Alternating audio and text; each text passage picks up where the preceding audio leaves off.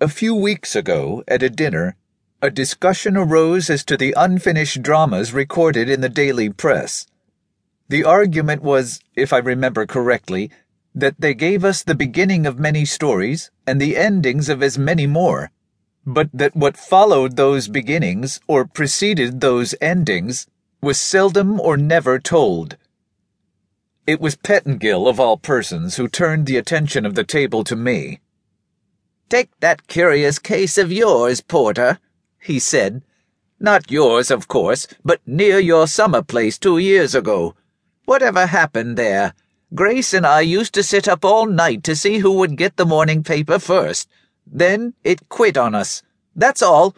Quit on us. He surveyed the table with an aggrieved air. Helena Lear glanced across at me maliciously.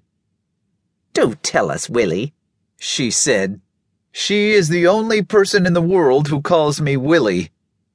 And give us all the horrible details.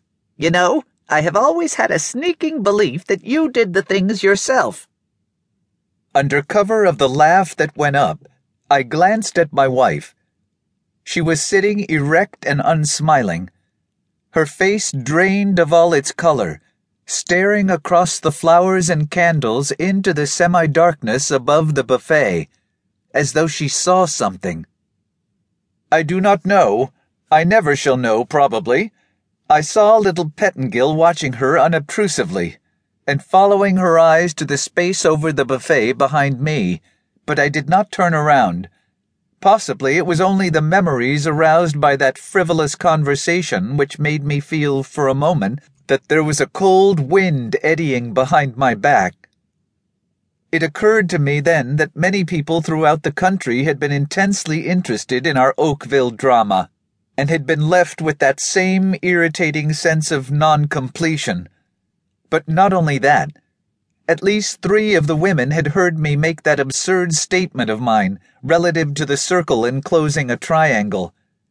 There were more than Helen Lear, undoubtedly, who had remembered it when, early in July, the newspapers had announced the finding of that diabolical symbol along with the bodies of the slain sheep.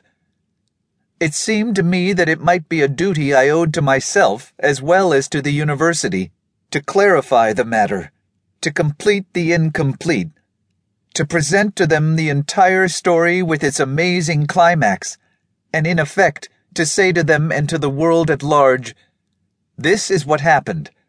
As you see, the problem is solved, and here is your answer.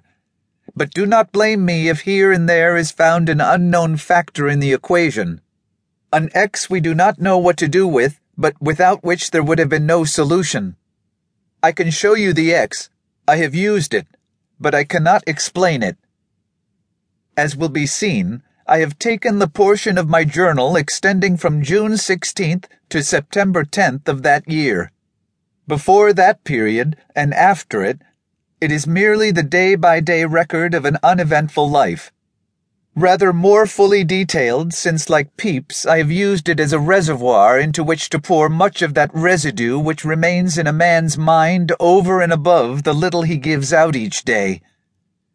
Rather more fully detailed, too, since I keep it in shorthand, an accomplishment acquired in my student days, and used not to ensure the privacy of the diary itself, although I think my dear wife so believes, but to enable me, frankly, to exercise that taste for writing which exists in all of us whose business is English literature.